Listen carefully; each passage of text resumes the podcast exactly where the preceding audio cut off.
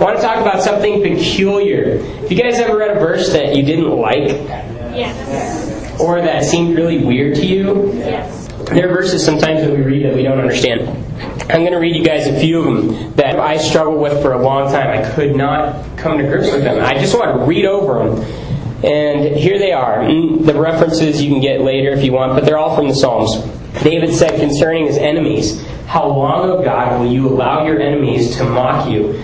Will you let them dishonor your name forever? Why do you hold back your strong right hand? Unleash your powerful fist and deliver a death blow. He will repay them for their sins and destroy them for their wickedness. The Lord our God will destroy them. The Lord watches over all who love him, but all the wicked he will destroy. God will lay hold of his enemies, swallowing them up in his wrath. His fire will consume them. Their descendants will be destroyed, and their wicked schemes will not prevail. Evil will slay the wicked. The foes of the righteous will be condemned. Let the wicked be put to shame and lie silent in the grave. The wicked will perish. The Lord's enemies will be like the beauty of the fields. They will vanish, vanish like smoke. They are laid in the grave. Death will feed on them. The upright will have dominion over them, and they will be consumed. Let evil recoil on those who slander me. In your faithfulness, destroy them. Let them melt away and be cut into pieces. O Lord God Almighty, the God of Israel, rouse yourself to punish all the nations. Show no mercy to wicked traitors. Consume them in wrath. Consume them till they are no more. In your unfailing love, silence my enemies, destroy all my foes, for I am your servant. The face of the Lord is against those who do evil, to cut off the remembrance of them from the earth." I'd read that stuff and I'd think, man, that's scary.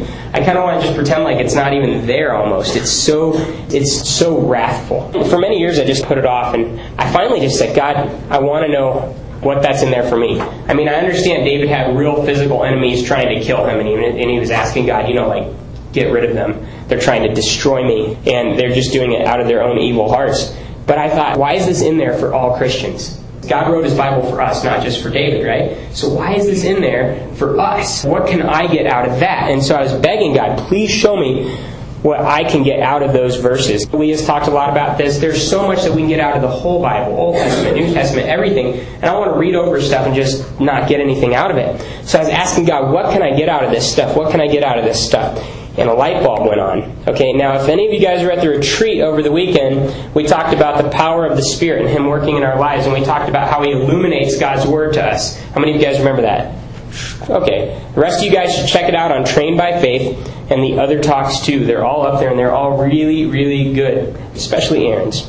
Aaron, I think, did the best talk on God's love I've ever heard in my life. It was amazing. So anyway, in 1 Corinthians 2:12, it talks about how the Holy Spirit illuminates to us God's Word, or He teaches us God's Word, right? So as I thought of those verses, the light bulb that went on was David was talking about physical enemies that were fighting him. I don't have those physical enemies. The enemies that I have are spiritual enemies. In 2 Corinthians 10:3-5, it talks about our enemy being a spiritual enemy. It talks about the same thing in Ephesians 6. And I started realizing there's a real spiritual enemy that is warring against me, trying to drag me down. That enemy is Satan, right? That enemy is also my own flesh, my own sinful nature. How many of us deal with sin that constantly tries to distract us from God, or temptation? So I started thinking of those verses in that light, thinking about things like my critical attitude. That's a big sin for me. And thinking, God, destroy my critical attitude. Cut it to pieces. Let death feed on it. Doesn't that make sense? Destroy it. I want to see you just annihilate that critical attitude of mine. So as I began looking through it, I began enjoying these passages, getting so much out of them. So think about it like this. How long, O God, will you allow Satan? I'm just going through it kind of with some of those spiritual enemies in it. How long, O God, will you allow Satan to mock you in my life? Will you let him dishonor your name forever? Why do you hold back your strong right hand? Unleash your powerful fist and deliver a death blow to my tempter. He will repay him for tempting me to sin and destroy him for his wickedness. The Lord our God will destroy him. The Lord watches over all those who love him, and he will destroy my sinful nature. Isn't that true? I got this flesh that wants to fight against God. Well, I can ask God to destroy that, Keep me from falling. Keep me from sinning against you. God, lay hold of my pride. Swallow it up in your wrath. Let your fire consume it. Let all it produces in my life be destroyed, and don't let its wicked schemes prevail. Evil will slay my apathy, and it will be condemned. Let my anger be put to shame and lie silent in the grave. My selfishness will perish. It will be like the beauty of the fields. It will vanish like smoke. My temptations are laid in the grave. Death will feed on them. The upright will have dominion over them. Isn't that great? The upright will have dominion over those temptations, and they will be consumed. Let evil recoil on my gossip, and your faithfulness destroy it. Let my insecurities melt away and be cut into pieces. O Lord God Almighty, the God of Israel, rouse yourself to destroy my fear. Show it no mercy. Consume it in wrath. Consume it till it is no more. And your unfailing love silence my lust. Destroy it, for I am your servant. And then this is awesome. The face of the Lord is against my sin, to cut off the remembrance of it from the earth. When I talk about cutting off the remembrance of it from the earth, it brought to mind Psalm 103:12, where God said He casts our sin as far as the east is from the west. He cuts its remembrance off from the earth. Isn't that a neat perspective? Now whenever I read through the Psalms and I see those things, I start going in my mind to all the things that prevent me from taking my next step in my walk with God, and I start asking God, destroy that thing that keeps me from drawing closer to you. Because I don't know about you guys, but I want to draw closer to God. I don't want to just be where I'm at now, but I want to be able to take the next step, and then the next step, and then the next step, to really put Him first in every area of my life and to become more and more like Jesus. Don't you want to be more like Jesus? Don't you want to love people? Don't you want to have Jesus' character and demeanor in every aspect of your life? Well, see, those sins, they prevent us from that. It comes down to this, guys. There are two different extremes in how we view our sin. A lot of us can look at sin and we can get into self-condemnation. And I've talked with a lot of you guys, and a lot of you guys have talked to me about this. But that's where you almost wonder, does God even love me anymore? Does God even forgive me anymore? Did I sin one too many times? That's baloney. In Romans 8:1, it says, if you've accepted His free gift of salvation, there is no condemnation for you. Bottom line, you're His son. So your sin is not going to separate you from God ever again. So don't live in self-condemnation. Don't live in this place of thinking, God hates me, God doesn't love me, God doesn't want me. Okay? But there's another extreme that a lot of Christians go to. In Romans 6:15 it says, shall we sin because we are not under the law but under grace? Certainly not. And that's this idea of grace being a license. There are a lot of us that will think, well, God's going to forgive me, so that sin's not that big a deal. We almost get like a shallow idea of sin. Like, since God forgives it, it's no big deal. It's just some small little sin. And we fail to recognize the gravity that our sin really has. And I want to mention what the gravity is and then talk about the correct way to view that sin, guys, because this is part of victory over it and living the life that Christ has for us. So what does sin do to the believer, to each of us? What happens when I sin? It has natural consequences. So before the spiritual, it has natural consequences. There are physical consequences for you. You might have to go to jail. You might end up having a child out of wedlock. People have that situation happen. There's a student here on campus right now that's going to be a dad next week, and he is freaking out about it right now. He doesn't know Christ yet, but God is really working on him because of that. But see, there are real consequences to our sin. Physical consequences. And that has nothing to do with God's forgiveness or not. It's just, I do something and there's a physical consequence to that. And then there are also physical consequences for others. Our sin never impacts just us. Never. It always impacts the people around us. Even if it's stuff that's secret that we think doesn't impact other people, it's going to impact how we relate to other people. It's going to impact whether or not they receive what God wants me to be giving them. It's going to impact them in big ways. So it has natural consequences on me and on the people around me. Then it has spiritual consequences, guys. In Hebrews 3:13, it says that sin hardens us. So every little sin, God does forgive it, but every single sin is hardening me a little more, a little more, a little more. Isn't that true, too? First time it's hard, the second time it's easy, third time it's a little easier, and see, it hardens us. We get hardened by it. I don't want to be hard, right, guys? Don't you want to be sensitive to God? Don't you want to be sensitive to His Holy Spirit? I don't want to be hardened to Him, where I become selfish and have a wall built up because of my sin. Here's the other thing. Sin prevents fellowship with God. I want you to understand the difference between relationship and fellowship. Your relationship with God is that you're His child, right? You're His child. That's because you accepted a free gift. That relationship is secure, and your sin is not going to take that away from you. Does that make sense? Your relationship is secure. So when you sin, your relationship is unaffected. But your fellowship, your interaction with God, your communication with God, and experiencing God working in your life, that is affected when we sin. And the Bible tells us that in 1 Peter 3:7, it says that our sin, that's speaking specifically to husbands about how they relate with their wives, it says that that sin will affect their prayers. So our communication with God is affected by that sin. So our relationship is secure, but our fellowship with God, when we sin, there's a barrier set up. Here's another thing. Sin prevents us from experiencing God's power and plan for our lives. Again, at the retreat, we were talking about how the Holy Spirit works in our lives, empowering us to be obedient to God and to do what He wants us to do. In Ephesians 4:30, though, it says that when we sin, it grieves God's Spirit. And so we can't experience Him working powerfully through us. So God does forgive me, and I am saved, and that relationship is secure, but sin is still a big deal. It's not just something to just blow off like, oh well, it's just this little sin. So your relationship is secure. Your relationship is secure, but your fellowship is on the line. The correct view of sin. So I don't want to be on either extreme, guys. I don't want to be on this extreme that says it's no big deal, and I don't want to be on this other extreme that lives in self-condemnation. Those are both wrong. Here's the correct view. The correct view of sin is don't shrug it off.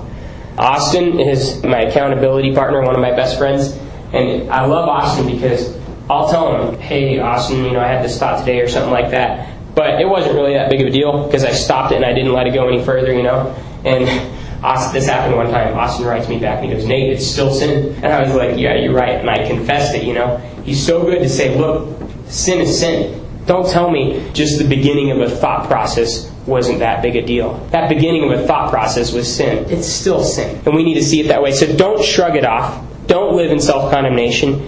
Acknowledge it and all it produces and see it with the gravity God does. Hate it and fight it. That's that, like all those verses. I want to see my sin and have that kind of hatred for it. God, destroy it. Cut it to pieces. Let death feed on it. I want to see it with that same sense of urgency and gravity that God sees it with. In Psalm 36:1-2, it describes a sinful man or somebody that's in a pattern of sin. And it says, there is no fear of God before his eyes, for in his own eyes he flatters himself too much to detect or hate his sin. And I think that's kind of where we can get real easy as humans. We can flatter ourselves. I'm pretty good. I'm not out there killing anyone or raping anyone. I'm not robbing any banks. We can flatter ourselves, and we can compare ourselves. And compared to Hitler, I'm great, But compared to Jesus, I'm terrible. So we can flatter ourselves and think we're not that bad. And what it says here is that when we do that, we can't even detect or hate the sin that's in our lives. And that's what I think is a danger. I want to be able to be sensitive to God, not just flattering myself, at a point where I can detect my sin and then hate it. Acknowledge it and hate it. Recognize it and say, that is wrong and I hate it. And God, destroy it. God, take it. Once I acknowledge it, once I have God's heart about it, and I recognize, man, this is not a small thing. This is something that is breaking my fellowship with God. It's affecting me and the people around me. Once I come to that point, I can confess it. 1 John 1:9. This is the most beautiful verse in the whole Bible, probably, for all you Christians. It says, if we confess our sins, He's faithful and just to forgive us and cleanse us of all unrighteousness. Even if you've fallen in that area 10,000 times, He still forgives you. He cleanses you from all unrighteousness, every single bit. He sees you as holy, and He sees you as perfect through Jesus Christ. It says in Hebrews that you can approach His throne with confidence and with boldness because of the forgiveness that you have in Christ. Desire purity. 2 Timothy 2:22 says, flee the evil desires of youth and pursue righteousness. Pursue righteousness. That reminds me of Joseph when he ran Potiphar's wife because he didn't want to have anything to do with that sin. She was saying, let's have sex. And he runs. He doesn't sit there and think, how am I going to fight this temptation? By the time he could have thought that, he was out the door already. So he was running from it. He desired purity. He desired to have God's heart in his own heart.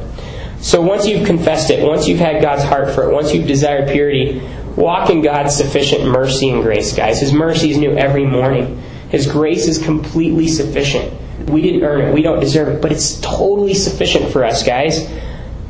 And when you're walking in that, fix your eyes on Him, knowing that the victory is in Him alone. We don't have victory over sin by trying harder not to sin. We have victory over sin by acknowledging that it really is a big deal, and then getting our eyes on Christ and letting Him change us from the inside out. Hebrews 12:1-2, let us throw off everything that hinders and the sin that so easily entangles. So throw it off, Put it behind you, and let us run with perseverance the race marked out for us. Let us fix our eyes on Jesus, the author and the perfecter of our faith. You can't do this on your own, guys. You cannot do this on your own. If you try to do this on your own, you will fail every single time. You have to have His Holy Spirit changing you from the inside out, not you doing it on your own. And 1 Corinthians 10:13, it says, "No temptation has seized you except what is common to man." That should encourage you. I'm not going through anything that my brothers and sisters haven't gone through. And in fact, Jesus went through every temptation that we've ever been through. So no matter what crazy temptation you've ever had in your life, Jesus had that same temptation. But He was sinless. He was able to say no to it. And now the very Spirit that was in Jesus, enabling Him to say no, that same Spirit of God is in you. So no temptation has seized you except what is common to man, and God is faithful. He will not let you be tempted beyond what you can bear. But when you are tempted, He will also provide a way out so that you can stand up under it. And I read this at the retreat, but it's so awesome. Ezekiel 36:27, God says, "I will put my Spirit in you so you will obey my laws and do whatever I command." See, His Holy Spirit is in your life as a Christian. If you've accepted His free gift of salvation, His Holy Spirit is in your life. And He is going to help you have victory over sin. But you have to allow Him every day. And again, allowing Him goes back to this mindset. That's repentance, is changing your mind. Repentance literally means just changing your thinking. It's not doing a 180 in your actions. It's changing your thinking. You know, how do we change our thinking? We get in God's Word. Let Him transform us by the renewing of our mind. Romans 12:1-2. He transforms our thinking. That's repentance, which is the cause of all of our actions. You think before you act. So as we let Him really change our thinking, He then changes our actions. So He's going to put His Spirit in us to transform our thinking so that we can begin to think like Jesus and act like Jesus. And then in Jude 1:24, I love this. It says, "He will keep you from falling as you allow." He's capable, guys. He's capable of keeping you from falling. I wanted to encourage you guys tonight to have God's view about your sin and not to just brush it off or to live in self-condemnation, neither of those. To see it for what it is, to acknowledge it's terrible, to have that heart that David had for his enemies. God, destroy it, rip it up, cut it into pieces, let death feed on it. And then at the same time, being able to confess it and walk in grace and mercy. And keep your eyes on Christ, trusting He's going to make you who He wants you to be. And remember in 2 Peter, it talks about how God is patient with you. 2 Peter 3:9, not wanting anyone to perish. So be patient with yourself too through that process. So I have just a couple application points here for you. And think this through, guys. Think it through. I want you to really go home and remember this one. Think of a sin right now that is keeping you from your next step with God. This is the second talk on sin this semester. I know everybody's like, "Oh, why do we have to talk about this so much?" But it's so good. The reason I want to talk about this, guys, is because we can live in victory, guys. We can live the life that God wants us to live. And He's given us the power to do it. So I hope that we really will. So think of a sin right now that is keeping you from your next step with God. And maybe this is a sin that you've struggled with for years. Maybe it's something that's just come up recently. But I know you all have one, because I know all of us will have different things preventing us from taking the next step that we need to take in our walk with God. Think of that sin. Now acknowledge in your mind the gravity of it. I want you just to think through what this has done in your life. What physical consequences has it had in your life? How might it have affected other people or how you relate to other people? How has it prevented you from fellowshipping with God and from having intimacy with God? How has that guilt and shame kept you from growing closer to Him? How has it stopped you from stepping out in areas that God's called you to step out? Like maybe God's called you to share your faith, but you're too ashamed of that sin to really go share your faith. I mean, that's a big deal. So maybe people aren't hearing the gospel because of that. So really acknowledge the gravity of it in your mind. I think that's a big issue, to acknowledge this is a big, big deal. Now, okay, right now, confess that to God and ask Him to destroy it. Ask Him to just rip it to pieces, to cut it into shreds, to let death feed on it. Guys, if you just confess that sin to God, He's thrown it as far as the east is from the west. That's infinitely far away from you. He sees you as perfect and holy through Jesus. Knowing that, begin walking in freedom. Galatians 5:1 says that He's made you free. And it says, so don't be enslaved again. Keep your freedom. So keep your eyes on Jesus in this freedom. Keep your eyes on Him. And trust Him to change you from the inside out. Don't try to do it on your own. Just draw nearer to Him, James 4:8. Draw near to God. He'll draw near to you. Just continue drawing nearer to Him and let Him change you from the inside out. And then here's the last application point. This is get a friend to keep you accountable. You guys all in here have somebody that you came with tonight or somebody that you know, that you respect, that you love. And you guys can get them to keep you accountable. If you can't find anybody in this room, ask me because I'd love to do it. Or Aaron, she'd love to do it too. Or Russ, or Linda. But anyway, is that good, guys? I hope it encourages you. The reason I want to talk about it is not to make you feel bad, but it's to let you know that 100% victory is not only possible for you, but it's God's plan for you. And that is awesome. That is really awesome.